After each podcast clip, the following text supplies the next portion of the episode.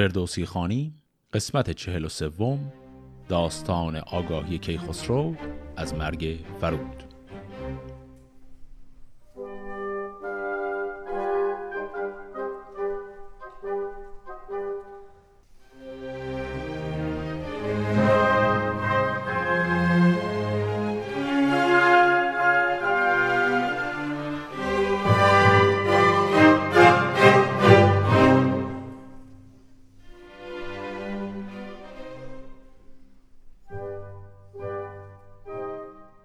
داستان قسمت قبل با مرگ فرود و همراه او مرگ مادرش جریره به پایان رسید و اونجا بهرام نهیبی زد به همه که وای به حالتون اگر پادشاه خبردار بشه.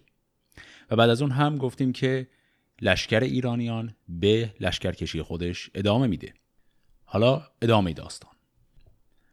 3 روزش درنگ آمدن در جرم، 4م برآمد ز شیپور دم، سپه برگرفت و بزد نای کوس، زمین کوه تا کوه گشت آبنوس، هر آن کس که دیدی ز توران سپاه، بکشتی تنش را فکندی به راه، همه مرزها کرد بیتار و پود، همی رفت از این گونه تا کاسرود. پس به یک منطقه‌ای در توران میرسن به نام کاسرود. بر آن مرز لشکر فرود آورید، زمین گشت از خیمه ها ناپدید، خبر شد به توران که از ایران سپاه، سوی کاسرود اندر آمد به راه. ز ترکان بیامد دلیری جوان، بلاشان بیدار دل پهلوان. 3 قسمت قبل اگر خاطرتون باشه، اون قسمتی که کیخسرو با لشکریان حرف میزد و گفتم اتفاق خیلی زیادی نمیفته اما یه عالم اطلاعات میده که بعداً برامون لازم میشه، اونجا اسم یک تعدادی از پهلوانان تورانی رو برای اولین بار گفت. و اگر خاطرتون هم باشه داستان به این شکل بود که کیخسرو وعده یک تعدادی هدایا و پاداش میداد و میپرسید کی حاضره بره فلان پهلوان رو بکشه یا فلان جا رو بگیره، و پهلوان‌های ایرانی هر کدوم میومدن ادعا میکردن حاضرن این کار رو برای این پاداش انجام بدن. یکی از اون پهلوانان تورانی که اسمش اونجا آمد و به نوعی برای سرش جایزه تعیین کردن همین آقای بلاشان بود، پس اسمش رو اونجا شنیده بودیم. بیامد که لشکر همی بنگرد، درفش و سراپرده ها بشمارد، به لشکرگه اندر یکی کوه بود، بلند و به یک سو از انبوه بود، نشسته برو گیو و بیژن به هم، همی رفته هر گونه از بیش و کم، درفش بلاشان ز توران سپاه، به دیدار ایشان برآمد ز راه. چون از دور گیو دلاور بدید، بزد دست و گرز از میان برکشید، چون این گفت که آمد بلاشان شیر، یکی نامداری سوار و دلیر، شوم گر سرش را ببرم ز تن، گرش بسته آرم بدین انجمن. بدو گفت بیژن که گر شهریار، مرا داد خلعت بدین کارزار، به فرمان مرا بست باید کمر، به رزم بلاشان پرخاشخر. پس اینجا بیژن به پدر خودش یادآوری میکنه که زمانی که کیخسرو داشت وعده و وعید میداد، من بودم که لبیک گفتم من حاضرم بلاشان رو بکشم و هدیه ها رو گرفتم، پس الان نوبت منه که برم سراغ او. به بیژن چون این گفت گیو دلیر که مشتاب در جنگ این نر شیر، نباید که با اون نتابی به جنگ، کنی روز بر من بدین جنگ تنگ، چو شیر است و هامون ورا مرغزار، جز از مرد جنگی نجوید شکار. بدو گفت بیژن مرا زین سخن، به پیش جهاندار ننگی مکن، سلیح سیاوش مرا ده به جنگ، پس آنگه نگه کن شکار پلنگ. دفعه قبل دیدیم در جنگ با فرود گیو زرهی که از سیاوش به ارث برده بود سر اون ماجرایی که قبلا داشتیم، اون زره رو داد به پسرش بپوشه. مثل اینکه کلا آقای بیژن خیلی خوشش اومده از این قضیه زره سیاوش رو از پدرش قرض گرفتن و پوشیدن. الان هم بهانه کرد که جنگ با بلاشان میخوام برم، اون زره سیاوش رو بده من بپوشم. بدو داد گیو دلیران زره، همی بست بیژن زره را گره، یکی باره تیز تک برنشست، و هامون خرامید نیزه به دست. بلاشان یکی آهو افکنده بود، کبابش براتش پراکنده بود، همی خرد و اسبش چران و چمان، بلاشان نشسته به بازو کمان. چون اسبش ز دور اسب بیژن بدید، خروشی برآورد و اندر دمید، بلاشان بدانست کامد سوار، بیامد به سیچیده کارزار. یکی بانگ برزد به بیژن بلند، منم، گفت شیرازن دیو بند. بگوی آشکارا که نام تو چیست که اختر همی بر تو خواهد گریست. دلاور بدو گفت من بیژنم، به جنگ اندرون گرد رو این تنم. نیا شیر جنگی، پدر گیو گرد، هم اکنون ببینی ز من دست برد. به روز بلا در دم کارزار، تو بر کوه چون گرگ مردار خار، همی دود و خاکستر و خون خوری، گه آمد که جانت به هامون بری. این اصطلاح جانت به هامون بری، هم هامون که معنی لغویش یعنی دشت، اینجا مجازاً باز به معنای گورستانه. فردوسی این اصطلاح دشت به معنای گورستان رو قبلا یکی دو بار به کار برده بوده. پس بیژن در همون رجزخانی‌های متداول پهلوانی در او رو تهدید میکنه به مرگ. بلاشان به پاسخ نکردی هیچ رای، برانگیخت آن دیو جنگیز جای. سواران به نیزه براویختند، یکی گرد تیره برانگیختند. سنانهای نیزه به هم برشکست، یلان سوی شمشیر بردند دست. و زخمندرون تیغ شد لخت لخت، ببودند لرزان چو شاخ درخت. به دابندرون غرقه شد بارگی، سرانشان غمی شد به یک بارگی. عمود گران برکشیدند باز، دو شیر سرفراز، دو رزم ساز. برآورد بیژن همانگه خروش، عمود گران برنهاده به دوش. بزد بر میان بلاشان گرد، همی مهره پشت بشکست خورد. ز بالای اسپ اندر آمد تنش، نگون شد سر و مغفر و جوشنش.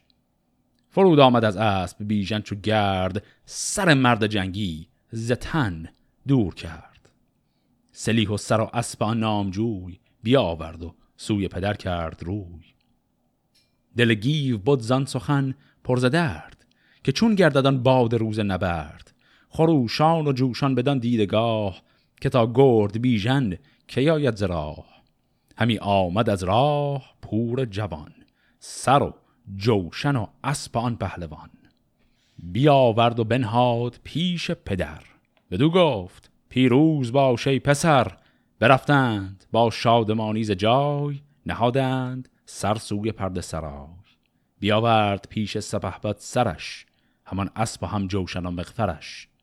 چنان شاد شد زان سخن پهلوان، که گفتی برافشاند خواهد روان. بدو گفت کین بود پشت سپاه، سر نامداران و دیهیم شاه.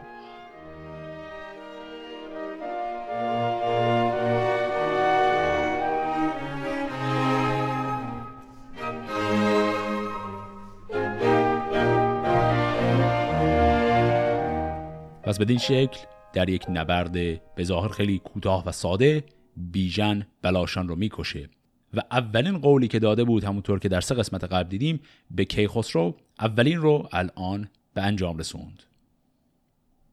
وزان پس خبر شد به افراسیاب، که شد مرز توران چو دریای آب. سوی کاسرود اندر آمد سپاه، زمین شد ز کین سیاوش سیاه. سپهبد به پیران سالار گفت، که خسرو سخن برگشاد از نهفت. مگر کین سخن را پذیره شویم، همه با درفش و تبیره شویم. وگرنی از ایران بیاید سپاه، نه خورشید بینیم روشن نه ماه. برو لشکر آورز هر سو فراز، سخنها نباید که گردد دراز. پس تو این حرفایی هم که افراسیاب زد، اون کلمه خسروی که گفتم منظورش کیخسروه. پس الان پیران وظیفه اینو داره که یک لشکری گرد هم بیاره برای مقابله با ایرانیانی که هجوم آوردن. وزان سو برآمد یکی تند باد، که کس را از ایران نبود جنگ یاد. یکی تند ابری برآمد چو گرد، ز سرما همی لب به هم برفسرد. سراپرده و خیمه ها گشت یخ، کشید از بر کوه و در برف نخ. همه کشور از برف شد ناپدید، به یک هفته کس روی هامون ندید. خور و خواب آرامگه تنگ شد، تو گفتی که روی زمین سنگ شد. کسی را نبود یاد روز نبرد، همی اسب جنگی بکشت و بخرد. تبه شد بسی مردم و چار پای، یکی را نبود خنگ جنگی به پای. به هشتم برآمد بلند آفتاب، جهان شد سراسر چو دریای آب. سپهبد سپه را همه گرد کرد، سخن رفت چندیز روز نبرد. که ای در سپه شد ز تنگی تباه، سزد گر برانیم از این رزمگاه. مبادا بر این بوم و برها درود، کلات و سپت کوه گر کاسرود. ز گردان سرافراز بهرام گفت، که این بر سپهبد نماند نهفت. تو ما را به گفتار خاموش کنی، همی رزم پور سیاوش کنی. مکن کج ابر خیر پرگار راست، به یک جان نگه کن که چندین بکاست. هنوز از بدی تا چه آید پیش، به چرمندر است این زمان گاو میش. خب این اتفاقاتی که افتاد روی دور مرور کنیم. خیلی ناگهانی وسط این لشکرکشی یک سرمای شدیدی بر همه جا غلبه میکنه، برف و یخ همه جا میاد و یه چیز حدود یک هفته این سرمای ناگهانی دوام داره و بعد از بین میره و همه متحیرن که این چی بود جریان. بهرام این وسط برمیگرده به توس میگه که این عقوبت کاری بود که تو با فرود کردی. یعنی در حقیقت داره میگه آسمان هم بر ما خشم گرفته و میگه فکر نکن این قضیه که تو زدی این جوان بیگناه رو کشتی چیزی که قراره تموم بشه و غیب شه و همه گریه و زاری کردیم و سوگواری کردیم و میره پی کارش. و در اون مصرعی هم که گفت به یک جان نگه کن که چندین بکاست، منظور از یک جان، جان فروده. یعنی اون یک جانی که تو گرفتی ببین چقدر برای ما ضرر داره و خواهد داشت. و الان توس میخواد جواب بده. سپهبد چنین گفت: گازرگوش اسب نبود نام ور طرز جنگی زر اسب. نبر بی گنه کشته آمد فرود، نبشته چنین بود بود آنچه بود. به لشکر نگه کن که چون ریو نیست، که بینی به مردی و دیدار نیست. مرا جام از او پرمی و شیر بود، جوان را ز بالا سخن تیر بود. کنون از گذشته نیاریم یاد، به بیداد شد کشته او گر به داد. چو خلعت ستد گیو جنگیز شاه، که آن کوه هیزم بسوزد به راه. کنون است هنگامان سوختن، به داتش سپهری برافروختن. گشاده شود راه لشکر مگر، بباشد سپه را بر او برگذر. پس اینجا توس جوابی که میده اینه که اون فرودی هم که تو هی میگی بیگناه ما به ظلم کشتیمش، همچین بیگناه هم نبود. اگر خاطرت باشه هم داماد من و هم پسر من رو این زد کشت. و به این شکل توس میگه آقا همونطور که من از غم و غصه از دست دادن جوانان خانواده خودم گذشتم، این قضیه فرود هم به هر حال هر چی بود بوده دیگه ردشیم بریم پی کارمون. و بعد ادامه میده، دستور میده که گیو یک آتشی فراهم کنه تا بتونن از دل این برف ها عبور کنند. بدو گفت گیو این سخن رنج نیست، وگر هست هم رنج بی گنج نیست. غمی گشت بیژن بدین داستان، نباشم بدین گفت هم داستان. مرا با جوانی به باید نشست، به پیری کمر بر میان تو بست. به رنج و به سختی بپروردیم، به گفتار هرگز نیازردیم. مرا برد باید بدین رنج دست، نشاید تو با رنج و من با نشست. بدو گفت آنگه که من ساختم، بدین کار گردن برافراختم. هنوز ای پسر گاه آرایش است، نه هنگام پیری و بخشایش است. از این رفتن من مدار هیچ غم، که من کوه خارا بسوزم بدم. پس اینجا ما یه تعارفی بین پدر و پسر دیدیم، بین گیو و بیژن. گیو این وظیفه رو به عهده گرفته، بیژن میگه نه من جوونم تو پیری، بذار من برم. و گیو میگه آقا پیر چیه، من هنوز خودم جوونم، میتونم این کارو انجام بدم. به سختی گذشت از بر کاسرود، جهان را یخ و برف بود تار و پود. چون آمد بدان کوه هیزم فراز، ندانست پهنا و بالاش باز. ز پیکان تیر آتشی برفروخت، به کوه اندر افکند و هیزم بسوخت. 3 هفته بر آتش گذرشان نبود، ز تف زبانه هم از باد و دود. 4م سپه برگذشتن گرفت، همان آب آتش به کشتن گرفت. سپه بد چو لشکر برو گرد شد، از آتش به راه گروگرد شد. پس اسم یک مکان جدیدی رو هم شنیدیم به نام گروگرد. سپاه اندر آمد چنانچون سزد، همه کوه و هامون سراپرده زد. چنانچون به بایست برساختند، ز هر سو طلایه برون تاختند. گروگرد بودی نشست توجاف، سواری که بودیش با شیر تاف. فسیله بدان جا گه داشتی، جهان کوه تا کوه بگذاشتی. خبر شد که آمد از ایران سپاه، گله برد باید به یک سوز راه. فرستاد گردی همان در شتاب، به نزدیک چوپان افراسیاب. کبوده بودش نام و شایسته بود، به شایستگی نیز بایسته بود. خب ما اینجا 2 تا اسم جدید شنیدیم. توجاو یکی دیگر از اون اسامی بود که 3 قسمت قبل در گفتگوی بین کیخسرو و پهلوانان ایران داشتیمش. یه اسمی بود که بعد از بلاشان آمد. از قضا توجاف یک تاجی داره که افراسیاب بهش هدیه داده. در اون 3 قسمت قبل این رو گفتیم که بیژن کسی بود که قول داد بره این تاج رو بگیره. الان داستان رسید به همین آقای توجاف و توجاف مرزبان منطقه‌ای به نام گروگرد هست و یکی از پهلوانانی که زیر دست او کار میکنه فردی به نام کبوده و توجاف این آقای کبوده رو حالا فرستاده به مأموریت و بهش این رو میگه. و دو گفت چون تیر گردد سپهر، تو زیدر برو تیز و من مای چهر. نگه کن که چند دست از ایران سپاه، ز گردان که دارد درفش و کلاه. از ایدر بر ایشان شبیخون کنیم، همه کوه در جنگ هامون کنیم. کبوده بیامد چو گردی سیاه، شب تیره نزدیک ایران سپاه. طلایه شب تیره بهرام بود، کمندش سر پیل را دام بود. پس اینجا اتفاقی که افتاده، آقای کبوده قراره بره یواشکی دید بزنه سپاه ایران رو و کسی هم که نگهبان شب سپاه ایرانه و بیدار نشسته آقای بهرام هست. برآورد اسب کبوده خروش، ز لشکر برافراخت بهرام گوش. کمان را به زه کرد و بفشارد ران، برآمد ز جایان هیون گران. یکی تیر بکشاد و نکشاد لب، کبوده نبود هیچ پیداز شب. بزد بر کمربند چوبان شاه، همی گشت رنگ کبوده سیاه. از اسپندر افتاد و زینهار خواست، بدو گفت بهرام برگوی راست، که ای در فرستنده تو که بود، که را خواستی زندل ایران بسود. به بهرام گفت اردهی زینهار، بگویم تو را هرچه پرسیز کار. توجاو است شاها فرستنده ام، به نزدیک او من پرستنده ام. مکش مرمرا تا نمایمت راه، به جایی که او دارد آرامگاه. بدو گفت بهرام با من توجاو، چو با شیر درنده پیکار گاو. به خنجر سرش را ببرید پست، به فتراک زین کیانی ببست. به لشکرگه هاورد و بفکند خار، نه ناماوری بود نه گردی سوار. برآمد خروش خروس و چکاو، کبوده نیامد همی با توجاو. غمی شد سر مرد پرخاش جوی، بدانست کورا بد آمد به روی.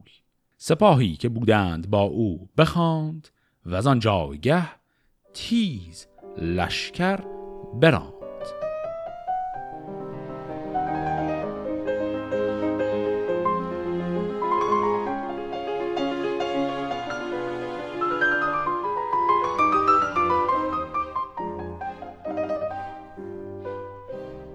چو خورشید برزد ز گردون درفش، دم شب شد از خنجر او بنفش. توجاو سپهبد بشد با سپاه، به دیران خروش آمد از دیدگاه.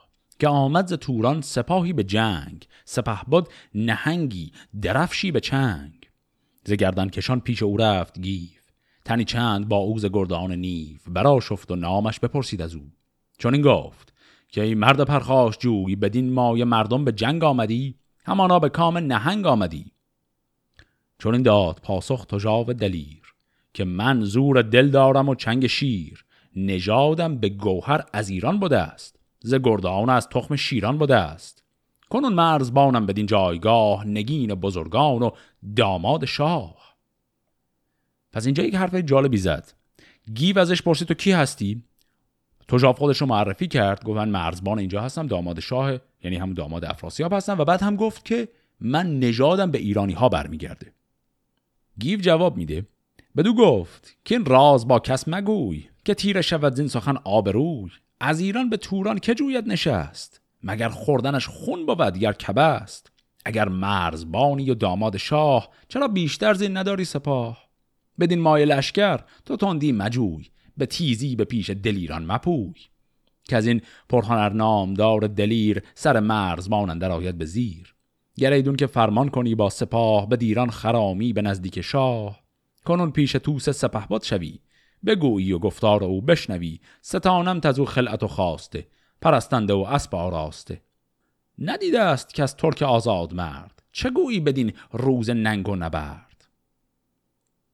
پس اینجا حرفی که زده میشه اینه که گیو اول باور نمیکنه، میگه آقا تو الکی دروغ نگو، تو چرا میگی من از نژاد ایرانی ها هستم؟ و بعد میگه اگه واقعا از نژاد ایرانی ها هستی، خب اصلا چرا اونجایی؟ پاشو بیا این طرف ما، حرفت رو به توس بزن و ما هم به تو خلعت میدیم، یعنی در حقیقت مقام تو رو حفظ میکنیم و میای طرف لشکر ما.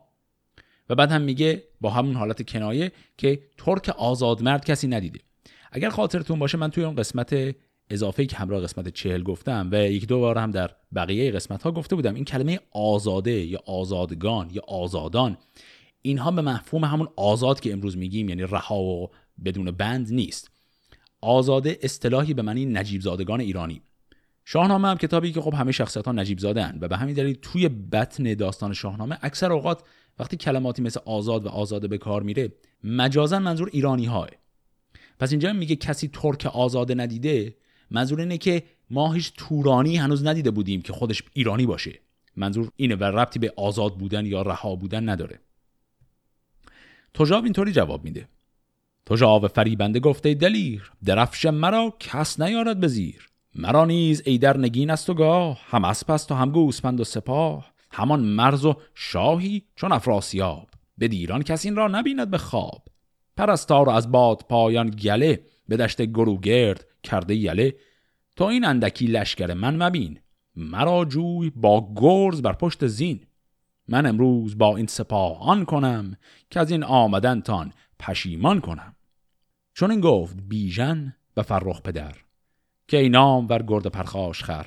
سرافراز و بیدار در پهلوان، به پیری نه آنی که بودی جوان. تو را با توجاو این همه پند چیست؟ به ترکی بر این مهر و پیوند چیست؟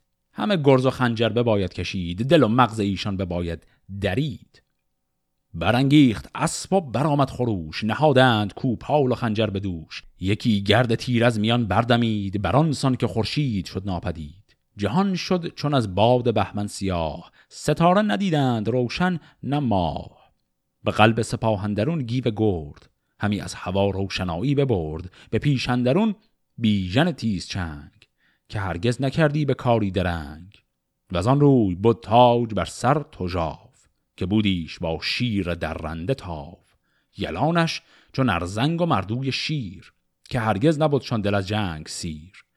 بسی بر نیامد بر این روزگار، که ارزنگ سیر آمد از کارزار. خب اینجا توصیفی از لشکر توجاو را هم شنیدیم. دوتا از پهلوانانی که زیر دست توجاو کار میکنن به نام ارزنگ و مردوی رو هم باشون آشنا شدیم. این نام ارزنگ هم اگر خاطرتون باشه، ما یه ارزنگ دیگه هم داشتیم تو این داستان که اون یک دیو بود. توی داستان جنگ رستم در مازندران، یکی از دیوان مازندران هم اسمش ارزنگ بود. این دوتا شخصیت طبیعتاً هیچ ربطی به هم ندارن، صرفاً اسمشون شبیهه. خب حالا ببینیم این نبرد به چه شکل میخواد پیش بره. بیژن هم از طرف ایرانی‌ها دوباره مثل همیشه شیر شده که میگه من میخوام برم به جنگ. دو بهره ز توران سپه کشته شد، سر بخت آن کینه ور گشته شد. همی شد گریزان توجاو دلیر، پسش بیژن نام بردار شیر. خروشان و جوشان و نیزه به دست، تو گفتی که آرغد شیریست مست. یکی نیزه زد بر میان توجاو، نماندان زمان با توجاویچ تاو. گراینده بود بند رومی زره، بپیچید و بکشاد بند گره. بیفکند نیزه بیازید چنگ، چو بر کوه بر غرم یازد پلنگ. برانسان که شاهین رباید چکاف، ربودان گران مایه تاج توجاو. که افراسیابش به سر برنهاد، نبودی جدا زو به خواب و به یاد. پس مقصود بیژن از این جنگ همون چیزی بود که قولش رو به کیخسرو داده بود و اون هم دزدیدن تاج آقای توجاو بود که هدیه‌ای بودی که افراسیاب به او داده بوده، چون که همونطور که شنیدیم توجاو داماد افراسیابه و اینجا تو این جنگ واقعا قصدش این نبود که توجاو رو بکشه. چون این تا در دز همی تاخت اسب، پسندرش بیژن چه آزرگش اسب. چون از دیکی دز رسید اسپنوی، بیامد خروشان پر از آب روی. این خانم اسپنوی هم باز اسمش رو در همون قسمت 40 داشتیم که گفتیم کنیزیه که کنیز مورد علاقه آقای توجاوه و معشوق توجاوه و حالا این اسپنوی هم پیدا شده و این رو میخواد بگه که بس خود چنین روی برگاشتی، بدین دز مرا خار بگذاشتی. سزد گرز پس برنشانی مرا، بدین ره به دشمن نمانی مرا. توجاو سرافراز را دل بسوخت، به کردار آتش رخش برفروخت. فراز اسپنوی و توجاو از نشیب، به دوداد در تاختن یک رکیب. همی تاخت چون باد با اسپنوی، سوی راه توران نهادند روی. پس خانم اسپنوی میگه تو اگر داری فرار میکنی، عقب نشینی میکنی، من رو هم با خودت ببر و توجاو هم دقیقاً همین کار رو میکنه. زمانی دوید اسپ جنگی توجاو، نماندی ایچ با مرد و با اسپ تاو. توجاو آن زمان با پرستنده گفت، که دشخار کار آمده نیک جفت. فرو ماند این اسپ جنگیز کار، پسم بدسگال آمد و پیش غار. اگر دور از ایدر به بیژن رسیم، به کام بدندیش دشمن رسیم. تو را نیست دشمن به یک بارگی، بمان تا برانم من این بارگی. فرود آمد از پشت اسب اسپنوی، توجاو از غم او پر از آب روی. براند اسب و شد نزد افراسیاب، پس اندرش بیژن گرفته شتاب. پس اتفاقی که میفته اینه که توجاو داره فرار میکنه، چون دو نفر روی یک اسب هستن، میترسه، سرعتش کمه و میترسه بیژن بهشون برسه. و بعد رو میکنه به اسپنوی و میگه این بیژنی که داره میاد دشمن منه، اما با تو که دشمنی نداره، بنابراین جان تو در امانه. و بعد به همین دلیل او رو پیاده میکنه تا خودش بتونه به تنهایی فرار کنه. و حالا بیژن هم که داره پشت سرش میاد، ناگهان اسپنوی رو که پیاده شده و رو زمین هست رو میبینه. چو دیدان رخ ماه روی اسپنوی، فروهشته از مشک تا پای موی. پس پشت خیشندرش جای کرد، سوی لشکر پهلوان رای کرد. به شادی بیامد به درگاه توس، ز درگاه برخاست آوای کوس. که بیدار دل شیر و جنگی سوار، دمان با شکار آمد از مرغزار. سپهدار و گردان پرخاش جوی، به ویرانی دز نهادند روی. وزان پس برفتند سوی گله، کجا بود بر دشت ترکان یله. گرفتند هر یک کمندی به چنگ، چنان چون بود ساز مردان جنگ. به خم اندر آمد سر بارگی، بیارست لشکر به یک بارگی. پس به این شکل توجاو اون معشوق خودش رو از دست میده و بیژن رو تصاحب میکنه. و از اون طرف هم این قلعه‌ای که در منطقه گروگرد داشتن، این هم تسلیم ایرانی ها میشه و ایرانی ها شروع میکنن اونجا هر چی بوده رو برای خودشون ور میدارن. و حالا توجاو میخواد بره تا برسه به افراسیاب. توجاو غمی با دو دیده پراب، بیامد به نزدیک افراسیاب. چون این گفت که آمد سپهدار توس، یکی لشکری گشن با پیل و کوس. بلاشان و آن نامداران مرد، به خاک اندر آمد سرانشان ز گرد. همه مرز و بوم آتش اندر زدند، فسیله سراسر به هم بر زدند. چو بشنید افراسیاب این سخن، غمی گشت و پس چاره افکند بن. به پیران ویسه چون این گفت شاه، که گفتم بیاورز هر سو سپاه. درنگ آمدد کار با کاهلی، ز پیری گرانی وگر بددلی. نه دز ماند اکنون نه اسب و نه مرد، نشستن برآورد از این مرز گرد. بسی خویش و پیوند ما برده گشت، بسی مرد نیکختر آزرده گشت. کنون نیست امروز روز درنگ، جهان گشت بر مرد بیداد تنگ. سپهدار پیران همان در شتاب، برون آمد از پیش افراسیاب.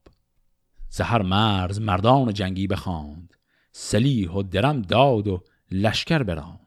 سوی میمنه بارمان با توجاو، سواران که دارند با شیرتاو. و نستیهن گرد بر میسره، کجا شیر بودی به جنگش بره. جهان شد پر از ناله کرنای، از آوای کوس و ز زخم درای. هوا سر به سر زرد و سرخ و بنفش، ز بس نیزه و گونه گونه درفش. سپاهی و جنگی تنی 100,000، نهاده همه سر سوی کارزار. ز دریا به دریا نبود هیچ راه، از اسب و ز پیل و هیون و سپاه. همی کرد پیران به رفتن شتاب، از ایوان به دشت آمد افراسیاب. سپه را یکایک همه برشمرد، که چند دست از ایشان سرافراز گرد. چنان شادمان گشت و روشن روان، کجا آفرین خواند بر پهلوان. که پیروز رفتی و شاد آمدی، مبیناد چشم تو هرگز بدی. پس اتفاقی که تا اینجا افتاده اینه بود که افراسیاب به پیران گفته بود یک لشکری جمع کن و پیران هم داشت این کارو میکرد، اما ایرانی ها شبیخون زده بودند به منطقه گروگرد و توجاو فرار کرد و افراسیاب ناگهان مثل همیشهش از کوره در میره، خشمگین میشه و شروع میکنه فحش دادن به پیران که تقصیر تو بود، تو کاهلی کردی، باید خیلی سریعتر این لشکر رو جمع میکردی. و الان به هر حال به هر شکلی شده این لشکرشون جمع شده. همی رفت لشکر گروه ها گروه، نبود دشت پیداز دریا و کوه. بفرمود پیران که بیره شوید، از ایدر سوی راه کوته شوید. نباید که یابند خود آگهی، از این نامداران با فرهی. مگر ناگهان بر سر آن گروه، فرود آرم این گشت لشکر چو کوه. برون کرد کار آگهان ناگهان، همی جست بیدار کار جهان، به تندی به راه اندر آورد روی، به سوی گروگرد و جای گروی. میان سرخس است و باورد و توس، ز باورد برخاست آوای کوس. پس این اسم سه تا منطقه هم که گفت بین سه تا شهر سرخس، شهر باورد و شهر توس. دو تا شهر سرخس و توس رو که همین امروز هم در ایران داریم ما. باورد هم یک منطقه در خراسان بزرگ. به پیوست گفتار کاراگهان، به پیران بگفتند یک یک نهان، که ایشان همه میگسارند و مست، شب و روز با جامعه می به دست. طلایه سواری ندیدم به راه، نه اندیشه رزم توران سپاه. پس به این شکل اون کاراگهان یا همون جاسوس هایی که پیران فرستاده میرن خبر میدن که ایرانی ها خوشحالن، این قلعه رو گرفتند و اصلا قصد حمله بیشتر و پیشروی جلوتر ندارن، انگار همه نشستن اونجا دارن برای خودشون میگساری میکنن. و به همین دلیل فرصت خیلی خوبیه که لشکر توران به رهبری پیرانویسه یک شبیخونی بزنه به لشکر ایرانی ها.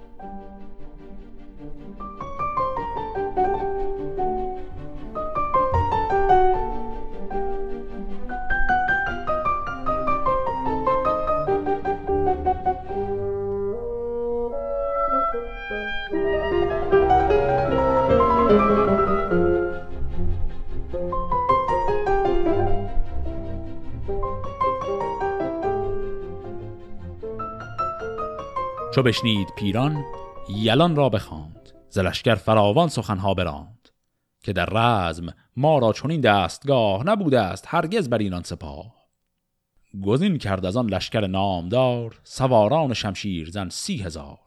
برفتند نیمی گذشته ز شب، نه بانگ تبیره نه بوق و جلب. چو سالار بیدار لشکر براند، میان یلان 7 فرسنگ ماند. نخستین رسیدند پیش گله، کجا بود بر دشت ایشان یله. گرفتند بسیار و کشتند نیز، نبود از بد بخت مانیده چیز. گلهدار و چوپان بسی کشته شد، سر بخت ایرانیان گشته شد. و از آن جایگه سوی ایران سپاه برفتند، بر سان گردی سیاه. همه مست بودند ایرانیان، گروهی نشسته گشاده میان. به خیمندرون گیو بیدار بود، سپهدار گودرز هوشیار بود. خروش آمد و بانگ زخم تبر، سراسیمه شد گیو پرخاشخر. سپه بود بر پیش پرده سرای، یکی اسب برگستوان ور به پای. ز خیمه بیامد سوی کارزار، به رهبر بشافید جنگی سوار. این اصطلاح بشافید، فعل شافیدن یعنی سرخوردن و لغزیدن. پس آقای گیو و پدرش گودرز اینا تنها آدم هایی هستن که اینجا مست نیستن، حواسشون سر جاشه و وقتی میبینن این حمله شروع شده میرن که برن سراغ اسب و سلاحشون. و تو این راه گیو ناگهان زمین میخوره. برا شفت با خیشتن چون پلنگ، ز شافیدن پای آمدش ننگ. مرا گفت بر خیره امشب چه بود، که مغزم ز پیکار شد پر ز دود. بیامد به دست پندر آورد پای، به کردار باد اندر آمد ز جای. به پرده سرای سپهبد رسید، ز گرد و ز شب آسمان تیره دید. بدو گفت برخیز که آمد سپاه، به خواب اندرند این دلیران شاه. و از آنجا گه شد به نزد پدر، به چنگ اندرون گرزه گاو سر. همی گشت بر گرد لشکر چو دود، برانگیخت آن را که هوشیار بود. یکی جنگ با بیژن افکند پی، که این دشت رزم است اگر باغ می. پس مثل همیشه آقای گیو از این فرصت استفاده میکنه، یک نهیبی هم به پسر خودش میزنه که وسط این جنگ برای چی تو مست کردی. سپاه اندر آمد به گرد سپاه، یکی بانگ برخاست از رزمگاه. سراسیمه شد خفته از دار و گیر، برآمد یکی ابر و بارانش تیر. به زیر سر مست بالین نرم، ز بر تیغ و شمشیر و کوپال گرم. سپیده چو برزد سر از برج شیر، به لشکر نگه کرد گیو دلیر. همه دشت از ایرانیان کشته دید، سر بخت بیدار برگشته دید. همی کرد گودرز هر سو نگاه، ز دشمن بیفزود هزمان سپاه. بدان اندکی برکشیدند نخ، سپاهی ز ترکان چون مور و ملخ. سپهبد نگه کرد گردان ندید، ز لشکر دلیران و مردان ندید. همه رزمگه سر به سر کشته بود، زمین سر به سر چون گل آغشته بود، دریده درفش و نگون کرده کوس، رخ زندگان تیره چون آبنوس. پسر بی پدر بود، پدر بی پسر، همه لشکر گشن زیر و زبر. چون این آمد این گنبد تیز گرد، گهی شادمانی دهد گاه درد. به بیچارگی پشت برگاشتند، سراپرده و خیمه بگذاشتند. نه کوس و نه لشکر، نه بار و بنه، همه میسره خسته و میمنه. از این گونه لشکر سوی کاسرود برفتند، بیمایه و تار و پود. سواران ترکان پس پشت توس، روان پرزکین و زبان پرفسوس. همی گرز بارید گفتی از ابر، پس پشت پر جوشن و خود و گبر. نبود کس به جنگ اندرون پایدار، همه کوه کردند گردان حصار. فروماند اسپان و مردان جنگ، یکی را نبود هوش با توش و رنگ. سپاه از بن کوه گشتند باز، شده مانده از رزم و راه دراز. زهامون سپهبد چو بر کوه شد، سپیکار ترکان بیندوه شد. فراوان کم آمد از ایرانیان، برآمد خروشی به درد از میان. همه خسته و بسته بودن که زیست، شدن کشته بر خسته باید گریست. نه تاج و نه تخت و نه پرده سرای، نه اسب و نه مردان جنگی به جای. نه آباد بوم و نه پروردگار، نه آن خستگان را کسی خواستار. پدر بر پسر چند گریان شده، وزان خستگان چند بریان شده. چون این است رسم جهان جهان، که کردار خیش از تو دارد نهان. همی با تو در پرده بازی کند، ز پری و از بینیازی کند. به رنج درازیم در چنگ آز، چه دانیم باز آشکارا ز راز. ز باد آمدی رفت خواهی به گرد، چه دانی که با تو چه خواهند کرد. خب اینجا چیزی که واضح اتفاق افتاده، ایرانیان از این شبیخون که پیران ترتیب داده بود شکست بسیار سنگینی میخورن و لشکر ایرانیانی که آمده بودند اون منطقه گروگرد رو گرفته بودند کامل تار و مار میشن و مجبور به عقب نشینی میشن و برمیگردن تو همون منطقه کاسرود که قبل از گروگرد به اونجا رسیده بودند. و اینجا فردوسی هم به سبک همیشه چند بیتی درباره مذمت دنیا میگه. تنها نکته کوچکی که میمونه اینه که کلمه جهان جهان یکی دو بار قبلا هم شنیدیمش، من فکر کنم تا حالا هیچ وقت توضیحش ندادم این یعنی چی. در این بیت گفت چون این است رسم جهان جهان، دو بار کلمه جهان رو میگه. این یکیش اولیش اسمه به معنای همون جهان به معنای دنیا، دومیش صفته. جهان یعنی چیزی که میجهه، چیزی که زیاد تغییر میکنه. و وقتی میگه جهان جهان یعنی جهان جهنده، یعنی جهان متغیر. خلاصه این که این الان وضعیت ایرانی است. دو بهره از ایرانیان کشته بود، دگر خسته از جنگ برگشته بود. سپهبد ز پیکار دیوانه گشت، دلش با خرد همچو بیگانه گشت. به لشکر گهندر می و خواب و بزم، سپاه آرزو کرد بر جای رزم. پس حرفی که داره میزنه ادامه همون نقدی هست که داستان توی این چند قسمت بر توس داشته. اینکه توس غرورش و بی حساب کتابیش هی داره ضرر میزنه. چرا در حقیقت داستان داره این رو میپرسه که چرا وقتی که گروگرد رو گرفتن و در دل خاک دشمن بودن ول کردن و شروع کردن به میگساری؟ این چه کاری آخه؟ جهاندیده گودرز با پیر سر، نه پور و نبیره، نه بوم و نبر. نه آن خستگان را خورش گر پزشک، همه جای غم بود و خونین سرشک. جهاندیدگان پیش اوی آمدند، شکست دل و راه جوی آمدند.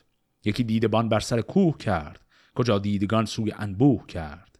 طلایه فرستاد بر هر سوی، مگر یابدند درد را دارویی.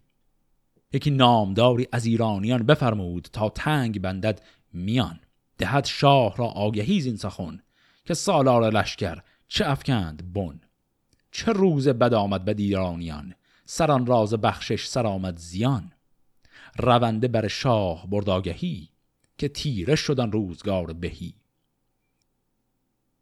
خب پس وقتی که این وضعیت پیش آمده، سپاهیان ایران کامل ناامیدن از وضعیت فرماندهی توس و همه میرن سراغ گودرز و به گودرز میگن چه کار کنیم؟ و گودرز یک سری چارهایی برای اون لحظه فراهم میکنه و یکی از اون کارهایی که میکنه اینه که نامرسانی رو میفرسته سراغ کیخسرو که پیغام بده وضعیت لشکر بسیار وخیمه و باید یک چاره‌ای کنیم. و این نامه به کیخسرو میرسه. چو شاه دلیر آن سخنها شنید، بجوشید و از غم دلش بردمید. ز کار برادر پر از درد بود، بران درد بر درد لشکر فزود. زبان کرد گویا به نفرین توس، شب تیره تا گاه بانگ خروس. پس همونطور که میتونیم حدس بزنیم که خسرو بسیار عصبانی و غمگین از این وضعیت و همونطور که گفت سوگوار غم برادرش شد، علاوه بر اون الان سوگوار وضعیت خیلی خراب لشکر ایران در مرز توران هم هست. و اینجاست که خسرو میخواد یک تصمیمی بگیره و حداقل کاری که میتونه بکنه اینه که فرماندهی لشکر رو فعلا از توس بگیره و به کس دیگری بده تا حداقل از این وضعیت منجلابی که درش گیر افتادن رهایی پیدا کنند. داستان این تصمیمی که کیخسرو میگیره و عواقبی که این تصمیم خواهد داشت برای لشکر ایران و ادامه جنگی که اینها الان وسطش گیر کردن رو در قسمت هفته آینده با هم ادامه میدیم. فعلا خدا نگهدار.